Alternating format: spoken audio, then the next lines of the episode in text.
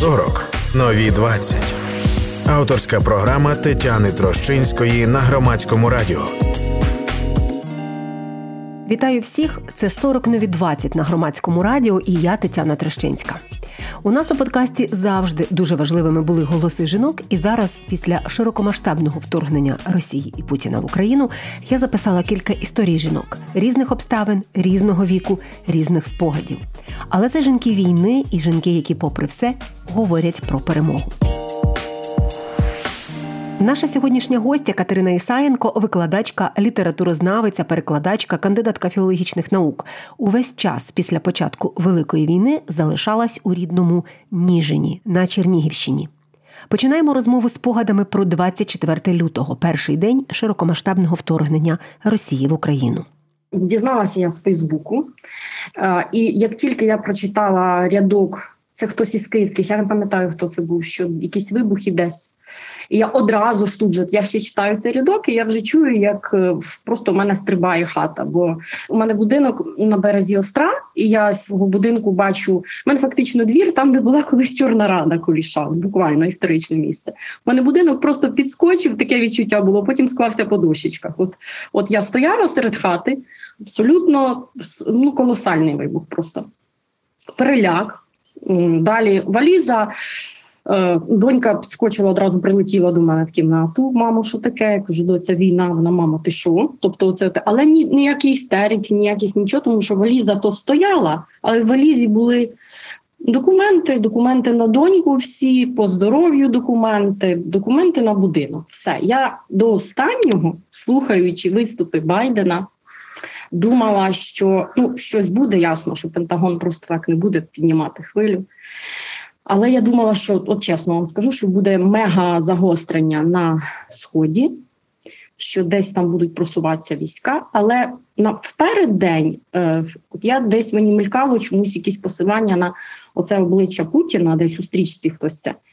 Тікати нам не було куди, ніжин, якщо глянути по карті, Ніжин знаходиться ну плюс-мінус посередині між Києвом і Черніговом, але так ніби збоку. Це Ніжин, Прилуки, тут воно якось так.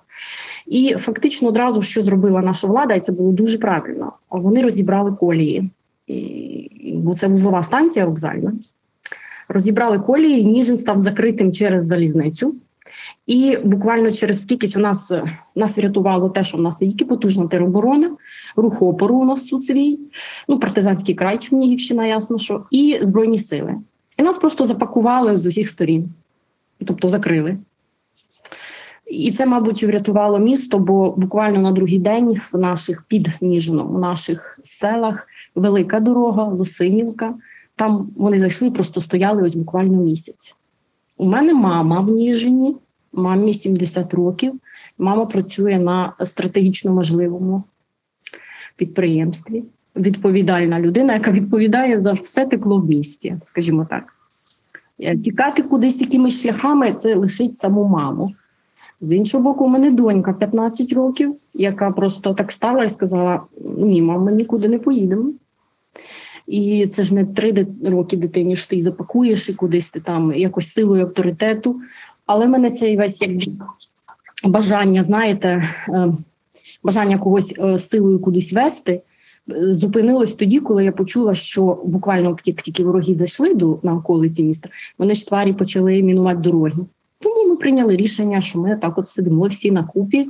Мама у мене живе окремо, ми з донькою окремо. І коли нам ставало дуже страшно, то ми ходили до мами, бо у мами є укриття. У мами в квартирі.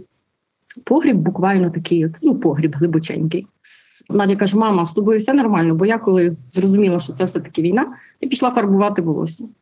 Закрилась у ванні, е, музику не включала, щоб не пропустити сирен звуків, і пофарбувала волосся, тому що якось це якось от це так було. Я я досі от місяць минув, але я досі методично пам'ятаю рухи і скрип фарби на тому. Розумієте, це така якась була концентрація на тому, що я щось роблю. Зараз я волосся пофарбую, ну далі ми розберемося.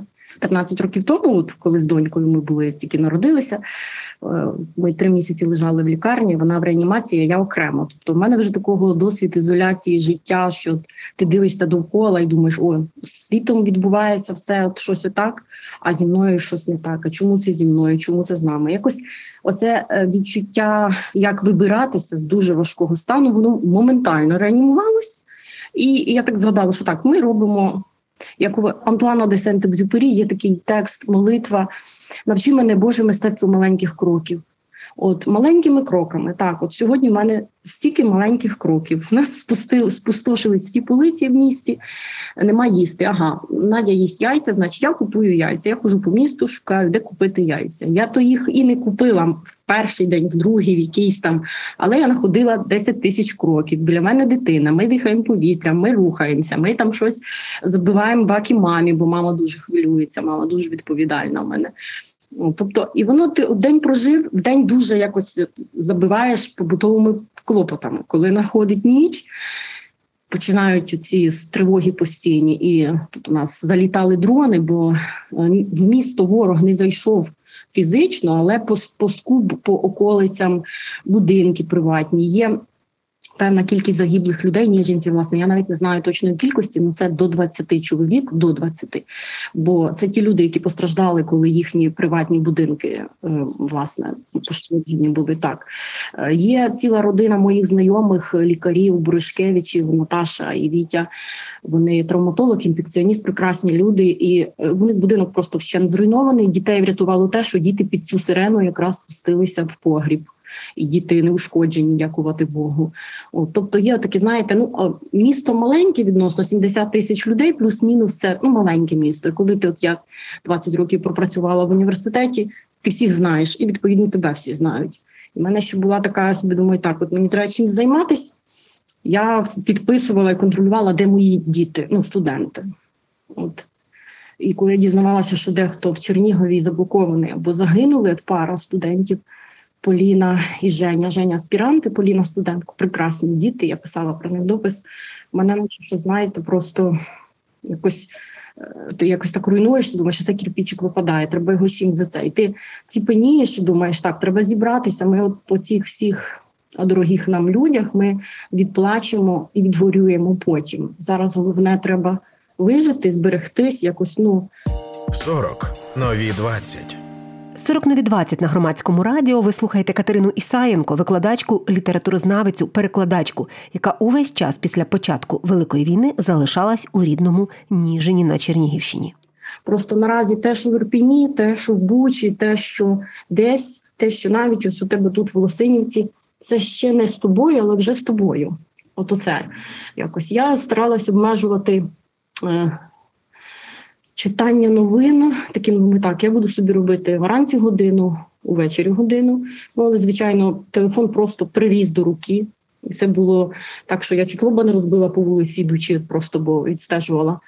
От. Але потім якось воно війшло в норму, бо ти розумів, що треба побут, ага, треба забезпечити, купити їсти, бо в нас от перші пару тижнів у нас була проблема з харчами, скажімо так, місто закрилося постачань не було. Але потім налагодилось, бо знову ж таки цей пазлик, я кажу, нам це все. Це е, таке. Величезне, я навіть не можу назвати це випробування, бо це велика біда. Насправді це велика біда, яка от зріла, зріла, зріла і вибухнула, і це дуже страшно. Але в цій біді ми бачимо колосальний потужний людський людський фактор, який просто от мені хочеться казати завжди, Боже, Україна це люди. Це такі прекрасні люди з усі біч. От у нас в Ніжні приїзди просто привозили безкоштовно щодня кілька молоковозів молока, фермер із села, яке не було захвачене. Він привозив роздавав, люди стояли черга, і там він не мав ринку збуту, тому він його просто він міг його там не знаю куди дівати. Да? Але він привозив, роздавав людям там ще щось. Тобто якось так мобілізувалися. От в місті не було такої, знаєте, не настало ніякої паніки, бо ну от уявіть собі закрити і просто не давати людям виїхати. Да? І це було в принципі правильно, але ще як кажуть, кожне маленьке містечко в Україні воно має свою таку ментальність і свої поведінкові, якісь там приколи. То я вам скажу, ніженця дуже важко відірвати від хати, городу, садиби, від свого обійстя, тому що ніженці дуже люблять своє місто. Ну от і це так відчутно було от в ці критичні. Такі тяжкі дні у цей місяць це було дуже відчутно. Е, і я собі ще взяла таку моду виходити просто як тільки в нас там через пару тижнів десь почалась продаватись кава на вулиці. Смачна, не смачна це неможливо. Але ти виходиш, от береш каву, і просто я повинна була бачити людей. Мені це якось давало полегкість. От я бачу людей, значить, а оцих людей я бачу нормально. Значить, я бачу чергу під ощадом, в черзі я бачу знайомих, прекрасно. Тобто ти фіксуєш собі якісь такі пазли і думаєш, ой, твій світ стоїть, ось він, ось він стоїть на людях на цих. І, значить, так заземлюєшся цим, чіпляєшся за якісь побутові речі, побутові розмови. Це дуже помічне насправді. От. Ви знаєте, в мене було відчуття полегшення, коли от їх почали гнати з ну, із, із сіл, які поблизу нас. Бо ці села насправді це фактично от Ніжин, він такий. Ці села це місця супутники Ніжина. Вони там через вокзал залізничний, ти вже хоп, і ти вже в селі, там велика дорога і так далі. Було відчуття, що це теж якби якийсь кусок Ніжина приростає назад, наче все нормально, але. І дуже багато людей відповідно ж ти. От у мене була полегкість фух, от бідні люди, ну нарешті там вигнали з це. Я дуже боялась подивитись я там вже бачила якісь фрагменти з Ірпіня, тобто з дальніх наших е, постраждалих містечок. Але я дуже боялась подивитися, що ж тут поблизу. Тобто, фактично, ці села під Ніжином це був наш щит. Ну, от як якось. І у мене було відчуття полегкості. Я кожного ранку чекала включення чауса. З Чернігова він кількість хвилин, це це обл, облдержнаш. Він маленьку кількість хвилин він завжди, от там чути було, як бомбить просто страшне, але він завжди включав казав так, шановні, холодна голова, у нас оце, оце, оце, оце, оце ми втратили за ніч. І я коли бачила, що от, я знаю Чернігів, і дуже люблю це місто. І я от я знаю, яка там шикарна площа була, і це і кінотеатри, оце все. І і він стоїть на фоні, а там замість кінотеатру кубка попелу. І це такий жах, якийсь екзистенційний жах, що просто йде якийсь каток, такий дикий, він стирає твоє життя. З 2014 року е, я заходила в аудиторію завжди із привітанням Слава Україні. І мені для мене було таким потужним, от коли молоді люди, це студенти факультету іноземних мов. У дуже прекрасне студентство, і воно знаєте, таке воно різне географічно, тому що Ніжин збирає е, район, область. У нас дуже багато було чернігівських студентів, бо в нас факультет іноземних мов от, от був в такому там підвиді спеціальності, а в Чернігові не було. Тому в нас дуже багато різних з периферії дітей. І мені оце їхні, оце знаєте, коли голосно тобі аудиторія на 100 студентів відповідає героям слава. Ти такий оп, в мене завжди рівна спина. Я така відпрацьовую. Да? І я завжди дітям говорила, от ми коли починали аналізувати якісь речі. Там бо література це ну література ніколи не може бути не про політику. Література завжди лакмус, особливо коли ми, ми доходили до теми література втраченого покоління, література війни. То зараз якісь от я тоді там от пам'ятаю, що ми розбирали у Брехта є епічний театр Матінка Кураж і її діти. Там саме про цю матір, війну, яка жінка, яка втрачає дітей, але яка менше з тим на війні робить свій. Такий аля бізнес. І мені завжди було так трудно пояснити це. Я думаю, ой, ну це ж діти, от знаєте, це діти, які як їм це пояснити? Слава Богу, що вони це не зрозуміють, і там певні моменти театру абсурду. І я завжди, от я просто пам'ятаю, що я казала це в літературі, з вами цього ніколи не станеться. От діти з вами цього ніколи не станеться. Найгірше, що може бути, це фашизм, це війна, це знищення однієї нації, іншої цього не можна допустити. І тобто, і ми починали. Він так завжди відгукувалися. Це такі були завжди цікаві, практичні діти. І я собі думала, боже, класно, що це ми говоримо говоримо про це і і ніколи в ці реалії не зануримось. І от, будь ласка, ми занурюємо. У нас їх в нас в ці реалії занурили. Нас просто потонемо в цих реаліях. А з вчителями з із педагогами, звичайно, треба. Мені здається, повинен бути взагалі величезний курс для вчителів. Вчителів треба у самому хорошому сенсі перенавчати. Їх треба їм треба показати ото, обличчям до обличчя, що дивіться, не можна категорично ці наративи транслювати в аудиторії, в школі. Не можна казати там, от бо ну дуже багато, на жаль, я знаю таких, і це не тільки в нас це такого. Я знаю дуже багато педагогів е, скептично налаштованих і що відносно того, що зробив, що нам дали так ваш майдан. Мене просто тіпає від цього, розумієте? Тепер мені хочеться, от якби от іноді аж так жорстоко хочеться знайти когось і в очі спитати, ну що? Ну як? Ну а ну як тобі оце? І дуже, от ви знаєте, я навіть походила по окремих профілях цих людей, ну там, на жаль, закриті профілі, бо прям так аж цікаво. Що вони тепер скажуть? А як ви тепер? Тобто, розумієте, коли ми в 2014 році ну, мабуть, 14-й рік і, і історія майдану, історія початку війни на Донбасі, от 13-14, все це стосувалося, як би нам не хотіло визнавати, що всієї України, але далеко не всієї України. Це взяло таку ту верхівку активну, думаючу, прогресивну. А на периферії ну дуже ж різна оцінка цих всіх речей була. Ну, ну часом така до крику, що хотілося людей трясти за плечі і казати: ну як ти так можеш? Ну ну як? От, але тепер мені здається, що це повернуло обличчям до того, чого не хотілося бачити, чого е, прикро визнавати, але дуже багатьом. Дуже багатьом, тому що бачите, якась така гірка іронія в тому, як страждає зараз Харків. Маріуполь це взагалі. Я я просто коли бачу Маріуполь, я боюсь читати далі, тому що мені страшно прочитати про найгірше і стирання з лиця землі цілого міста величезно. Це катастрофа. Це ну велика катастрофа.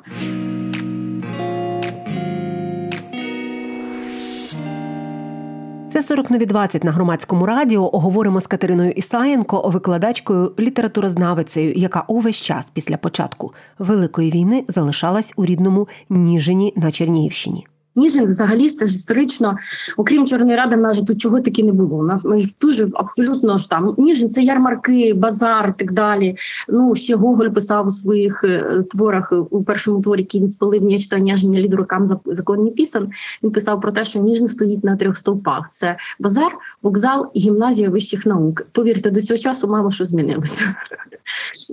Абсолютно, тобто е, така якби е, класика провінції, життя вічна. Ну як тільки десь в нас стали очистили дороги і стали довозити. В нас з'явилося все. У нас почали підвозити. Ну тобто, все є абсолютно. І навіть ціни десь ну спочатку там при, приміром яйця були майже 60, там під 60-50. Зараз вони повернулися 30, 32, 35 до довоєнних цін. Деякі продукти, скажімо так, банани там були щось, але без бананів можна жити. Ну тобто, так з'явилося все. Оці як моя донька каже, мильно-рильні ці всі засоби, тобто для праття, папір туалетний, все є абсолютно. От немає. Я не можу назвати того, чого зараз нема. І базар є навіть в понеділок. До війни не було. Понеділок був вихідний то є все і відбувається. То я я вчора писала про жіночку, яку зустріла на на Гоголівській про Сашулю внучка. Це справді ну це справжня людина. Я сьогодні піду обов'язково на базар, знайду її за тою шапочкою і буду в неї купувати щось, щоб її підтримати. Вона така шикарна. Ця бабуся цього Сашулі. У нас дуже багато у нас дуже розвинено таке господарство. Ну, то має вирощують щось люди, мають щось своє соління, кисла капуста. Це все навіть навіть якщо у вас немає якоїсь смакоти там вдома, ну ви не робите, то ви підете і купите це. І це дуже доступно, тому що є такі хазяїчки, які стоять. Ти от я хожу роками в одній жінка купую капусту, або там гриби, гриби, гливи, або ще щось такі, як знаєте, в малому місті це свої люди. Вони тебе, ти як не прийдеш один раз, коті, де це ви були? А що це ви не приходите? Ну тобто в такому хорошому сенсі. І Ніжин живе таким. Е, нормальним життям і дуже підтримує і тероборону нашу. І у нас ну у нас дуже гарно. У нас є Осередок допомоги теробороні взагалі фронту всі вісім років. Е, отець Сергій Чечин, це священник, він військовий капелан, він герой України, і він всі вісім років активно брав участь і збирав завжди, завжди збирав допомогу на схід і його бус, ну його вся Чернівщина знає. Це людина, яка яку знають всі, яку ти яка йдеш, ти зустрічаєш її в місті, ти обов'язково з нею обнимешся, тому що це не не тільки священник, це от людина ніжена, яка символізує ніжина. І оця активність, така з якою так гуртом, наче всі так стали, мене це дуже тішить. От просто я просто щаслива е, бути українкою, щаслива, що мої люди, усі мої люди не розчаровують. А я вам хочу сказати, що Ніжин дуже багатонаціональне місто. Тут у нас і греки, і асірійці, і грузини, і вірмени, і ну немає в Ніжині. Мабуть, родини, яка б не мала якихось інших національних зв'язків і, і етнічні росіяни, і і ми завжди жили мирно. От у нас всі якось так знаєте, у нас є грецький квартал, у нас є грецька церква, у нас є е, священники протестантської церкви, які читають проповіді, роблять їх, слухають. Будь-хто у нас ніколи не було міжконфесійної вражди. Ну от ніжне мирне місто. І це таке, знаєте, як особлення маленької України. Ми всі живемо, нікого не трогаємо, але якщо нас зачепиш, краще нас не чіпляти. Це був подкаст «40 нові 20» на громадському радіо. Я Тетяна Трещинська. Говорили з Катериною Ісаєнко, викладачкою, літературознавицею, перекладачкою, кандидаткою філологічних наук. Вона після початку великої війни залишалась у рідному Ніжині на Чернігівщині. Слухайте, думайте. 40. Нові 20. Автор програми Тетяна Трощинська на громадському радіо.